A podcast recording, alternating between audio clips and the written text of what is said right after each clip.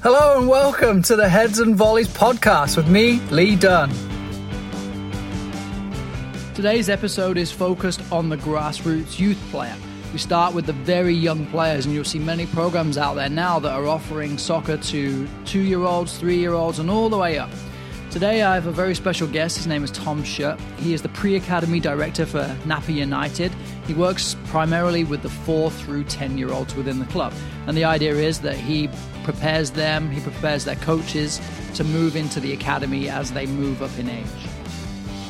Tom has worked with these players for a long time, and I think this is such a special age group to be working with and often you'll find that clubs will put just a willing person to work with such a young age. But Tom is a real specialist at working with this age group, and that's why I think it's really important that what he has to say here is broadcast because he mentions a lot of quality things that you can bring into your practice with these youngest players, and it's still applicable across most ages too. But working with the youngest players is a real, real skill, and I'm really excited to present what we talk about. But before I do, I want to share with you the tactical pad software that I use. I use it to create the animated GIFs that I then show the players.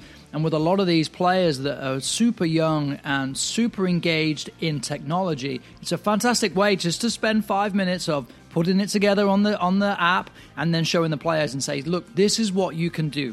Head over to leedunnsoccer.com and you'll be able to pull up the tactical pad information right there. Follow the link, you'll get 10% off any subscription that you purchase. But it's a fantastic tool to show to your players. You can check me out at Lee Dunn Soccer on Twitter, and you'll see a lot of the videos I put together will include the active GIF, and then I will combine it with some footage of the players actually playing so they can see themselves versus the GIF. And it works with some of the older players, but for younger players too, they, they're thrilled to see themselves in action, and that's something that they never see. So, a huge thanks to Tactical Pad for their support. And into the show we go with Tom Schutt, the pre academy director for Napa United. All right, Tom, welcome, mate. Hello. Glad to be talking with you. Yep, it's good to be here. So, you are the director for the pre academy for Napa United. Yes. So, How long have you been doing that for? uh, two years. Two years. now. Going into my third year. And that's four through 10 year olds. Four through 10 year olds. So, any kid in our club, academy or recreational, any kid who's four to 10 gets a professional coach. So, when you're working with the well, let me ask you first. Actually, these kids are playing, and do they have volunteers that are coaches as well, or is it a professional coach within the club? Um, so, they would have a volunteer, if they're in rec, they would have a volunteer coach who would be, who would be, who I will oversee and look after, and also go to their sessions and make sure you know they're doing the sessions. And also, I would probably jump in a session every now and then. I try to get around to every rec team, but with my own practices and everything else, it's difficult. But yes, they will have a volunteer rec coach. So let's start with the recreational side. Then, do you have um, like goals for them working with their teams for the season? Is there like a specified outcome or an objective for each player or for each team? Yes, it's not as it's not as laid out as most clubs. It's pretty basic. We just want every kid between four to ten to be comfortable on the ball, to take a touch or not take a touch, or be comfortable in in uncomfortable situations. That's the outcome, and that takes lots of ball mastery sessions, uh, one v ones, two v twos, um, and just basically having them with the ball at the feet. 24 for, for the dura- duration of the session. And they practice sixty minutes, ninety minutes. Uh, 60 minutes or an hour, hour and 15, so 75 minutes. Um, do you have like what a, a typical structure is for that session? What that would uh, like? first 15 minutes is a they're just an arrival game. They just turn up and, and play games, small sided 3v3s or 4v4s. So, first kid arrives, second kid arrives 1v1, 2v1, 2v2, all the way up to 4v4. Um, we probably have three or four fields of that going. Uh, after the first 20 minutes, coach brings them in, sets them, gives them expectations, maybe has a bit of a fun dynamic warm up with, with the ball, without the ball. That might take 10, 15 minutes. Then we're into our little 1v1s. Then from that, we'll go back to our 3v3s, but we might have like little conditions on there where you might have to, if you score a goal and another player is running or kicking over a cone next to the goal, then you might get an extra point um, based on what they've been working on. But it's not it's not too tactical, obviously. It's mainly just a very quick session with the ball, as many touches as possible, small sided games. And how often do they practice? They will practice twice a week. Okay. Um, this year, our rec teams are going to have twice a week with an option of th- of a third session, which will be with me. And it'll just be a drop in session where I we might just work on the Cruyff turn for for two sessions, two Fridays. So this year it will be two, and then an option of having a third, at the, and that's no no rising costs. We just feel we need to give them an extra day. So, with those volunteers, do you give them session plans? Do you give them like a structure, or is it kind of away you go? And Yep, we give them a structure. We give them an idea of what we expect from the session. There is session ideas. We have lots of communication between our coaches. We have a bit of a forum. Uh, we use WhatsApp a lot, um, coach groups, and we share ideas. We say things that don't work, um, but we give probably there's probably about eight to ten core one v ones, which which you know 360 pressure and, and whatnot. Um, but we tend to have tend to make them make them understand that like I said before how the session works. It's quick lots of touches on the ball. But at the same time we want to we don't want to take away too much from the coach make them so it's their journey. There's no right way wrong with coaching as long as the kids are enjoying it and they're improving. So yeah 8 to 10 core practice sessions 1v1s that we want to put in there but most of it as long as the kids are all moving they're active then we're happy Sure. with that So, given that most of these volunteers are probably parents and coaching their own kid times 10 because that's how mm-hmm. many they have in their roster. Yeah. What do you, when you first meet them or when they first take over or preseason, what advice do you give them? to a, a parent coach Yeah. you are just a vessel. Like you literally pick the kid up, drop the kid off. Your practice, you can't say anything to them. It's a really, it's a, it's a really challenging thing, a parent coach, um, because it's their journey, it's their sport. Yes, you're the coach, but it's it's them doing it.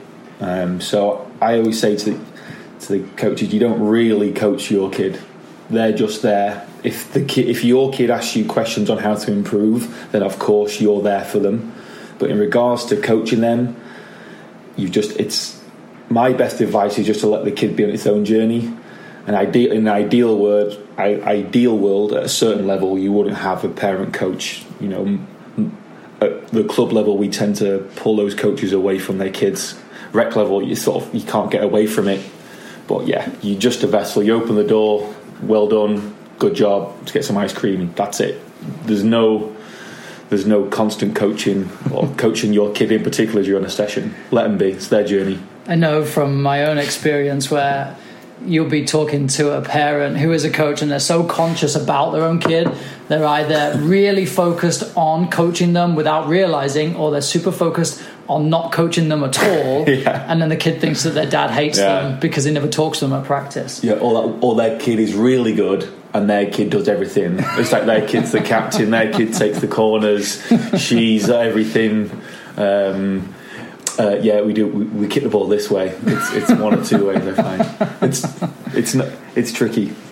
So then, do you think for these players that are joining together, you made a good point there about how, especially recreational, some are really good, some are developing, and for a lot of organizations, you get a, a mixture of kids that are put together, and now suddenly they're a team. Do you have what do you recommend for coaches if you have you ever been in that situation and I'm, I'm sure you have with Yeah. mixed ability players how do you deal with that with a with yeah, that group Very, tr- it's very tricky. Um, it's remain absolutely positive throughout. You know, if if a kid is not getting success in the session that you want, you have to nurture that child. Maybe pull them aside, um, give them some advice. Be uber uber positive throughout the session with those kids, um, and on those top those top players who who are doing well, who find who find it easy. You might want to put restrictions on them where it's minimum touches. Um, you have to connect three of three passes, or you put restrictions on on those top players. So therefore, you are pushing the top players. You're giving them a challenge. At the same time, you are nurturing those ones um, who who who are finding it hard. But the biggest advice, like any kid, if you are positive, then it releases endorphins and they're happy. The moment you you are negative because they can't do it, or you're or you're trying to be be that coach who, yeah, good job, come on, and you, you're pushing them a little too hard. Just remain calm. You know, it's their journey. It's some kids take it take it quicker than others, but just be positive with them and. Uh, eventually they will get it. The moment you start being flustered or they see you being flustered with them, kids kids aren't stupid. They'll they'll pick up on that. So just remain positive and hopefully that kid will will turn around. But I say to my most of my club coaches on, on the on the bronze side that you're only really as good as your as your weakest player on the club side. Rec level, it's it's whatever. It's it's it's rec. But on the club side, you have to work with those lower kids more because mm-hmm. you're only as good as your weakest player at, at the club level. So I've experienced the same thing a few times where, and actually had several discussions. And my experience is when you have a divide in level in the team, there's a, a kind of a, a, mixed idea of whether you should put the developing players with the developing players yeah. and then the better players with the better players, or do you mix it up so that you can almost create role models or yep. create different experiences for those players that are really developing to play with a really good player mm-hmm. because i'm sure if you or i play with messi we might be a little better than we would be if we played together for example yeah. i think your skill level might bring me down a little bit and so 100% yeah i, I 100% agree with what you're saying and I think as coaches, we should always be watching our players and assessing and seeing what's going on. That's that's coaching in a nutshell. I find with young kids, um, kids are inconsistent. Maybe it's in their behaviour. One day they're good, one day they're bad, and that can fluctuate throughout the day. If you have a, a weaker kid who is on fire that day, um, or in the game they're on fire, keep them in there because that's that peak performance time where they can really take that next step in development. So if a kid is on fire, you know that kid who doesn't quite can't quite control the ball well, but for that one day in practice or in the game they're on fire, keep them in there if in practice they're doing well, maybe bump them up to the to the faster or the better the better level, um, because kids can be inconsistent. Sometimes your best players can have an, a, bad day, so maybe you want to bump them down or whatever. I think you must always be constantly watching your plays and assessing, because kids, like I said, are are inconsistent in their performance and behaviour.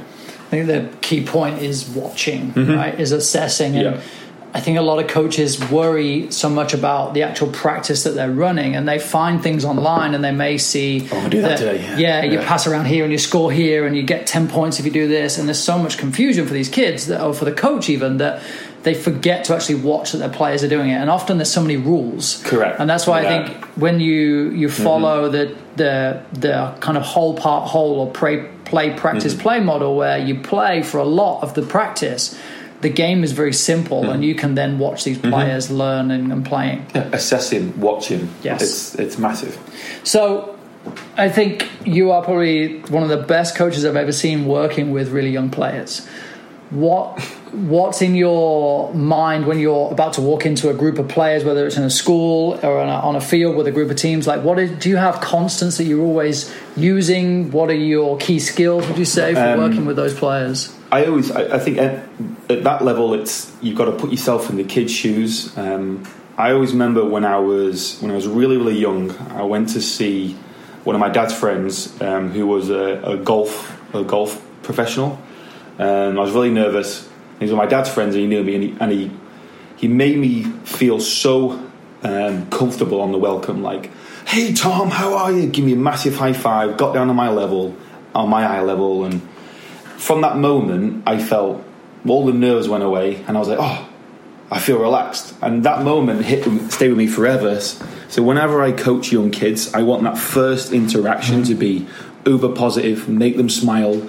If they give you a high five, maybe just go, ah, you know, like ah, that hurt me, and the kid smiles.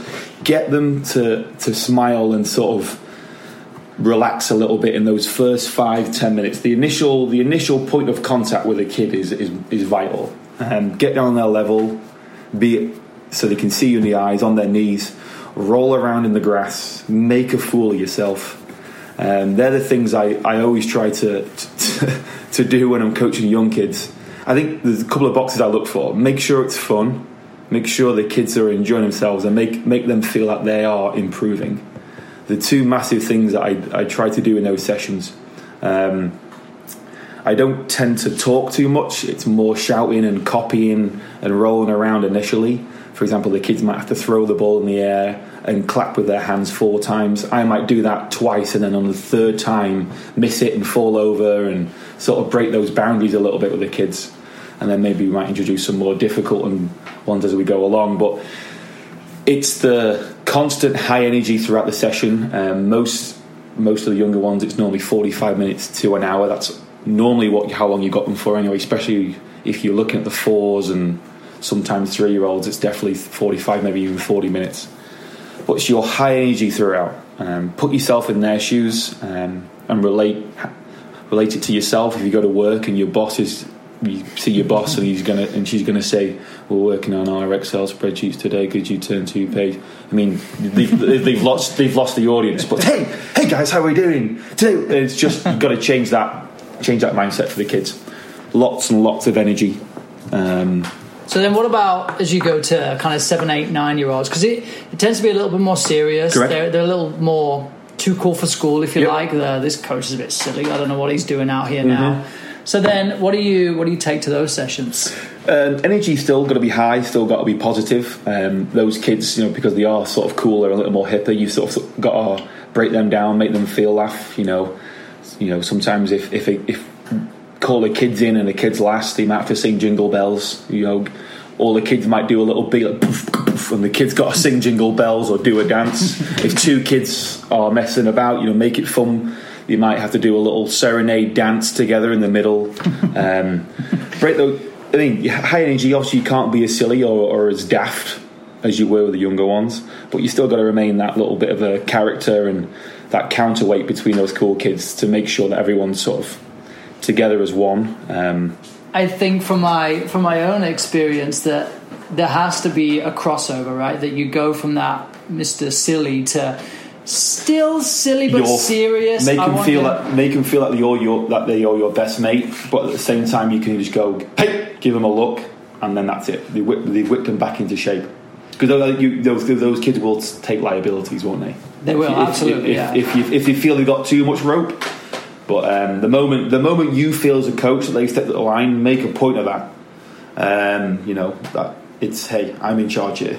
Now, do you think and I think I probably know the answer because I've experienced the same too. That a lot of the time you might find kids will, and the youngers, seven, eight, nine, they'll mess around, they'll pick on each other, or they'll have issues when they're not completely engaged or they're not listened to in a practice. So you put five, six, seven, eight year olds in a line of 10 kids the back two are already fighting by the time they get to the front for their turn to take their go of whatever yeah. that session is.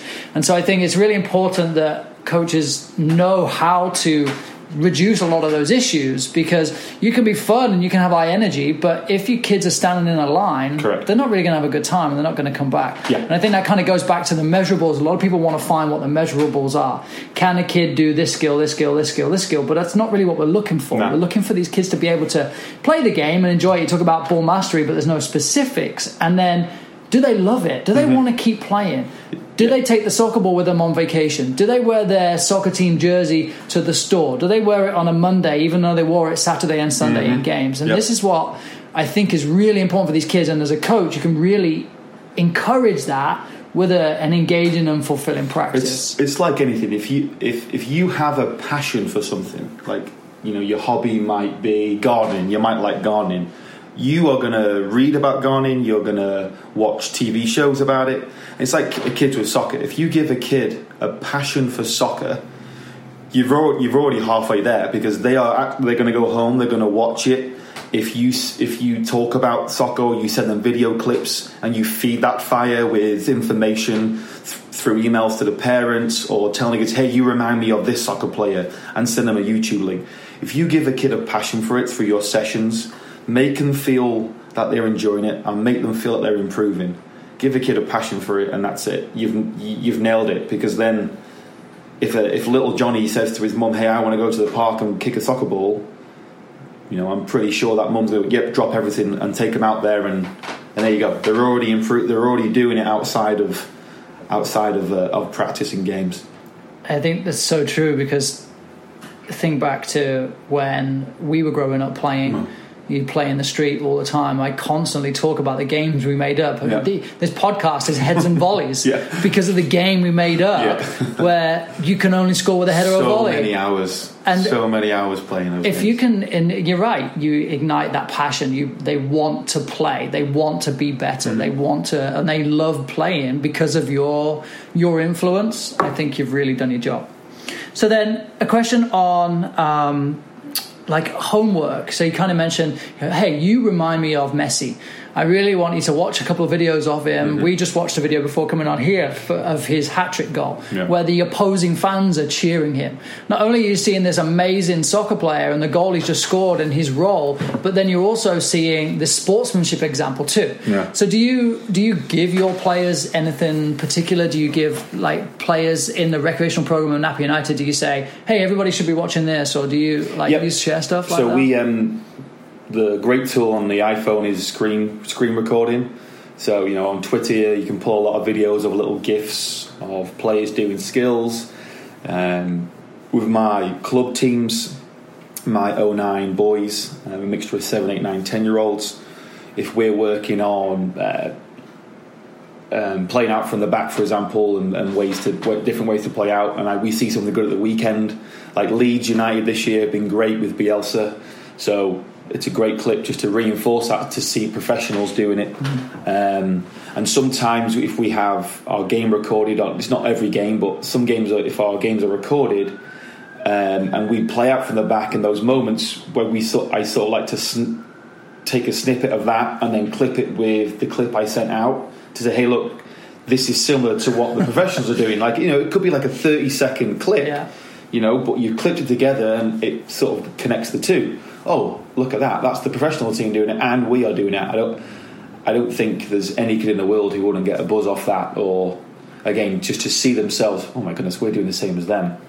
I publish a lot of video too. I have a GoPro, I just put it on the stand, and then I'll pick a skill like the Cruyff, Mm-hmm. Yeah. or I'll do something silly like around the world, and I'll just do these flicks, and then I record it, and I put some cool music on it, and then put it on YouTube. Nailed it, yeah. Send it to my players and say, "Can you do this? Yeah. Send me a video back of you doing this, or how many times can you do it, or anything like that that just encourages them to go and play elsewhere." Yeah, just just giving them the incentives to get outside and do something. You know, do you doing a around the world in your lounge?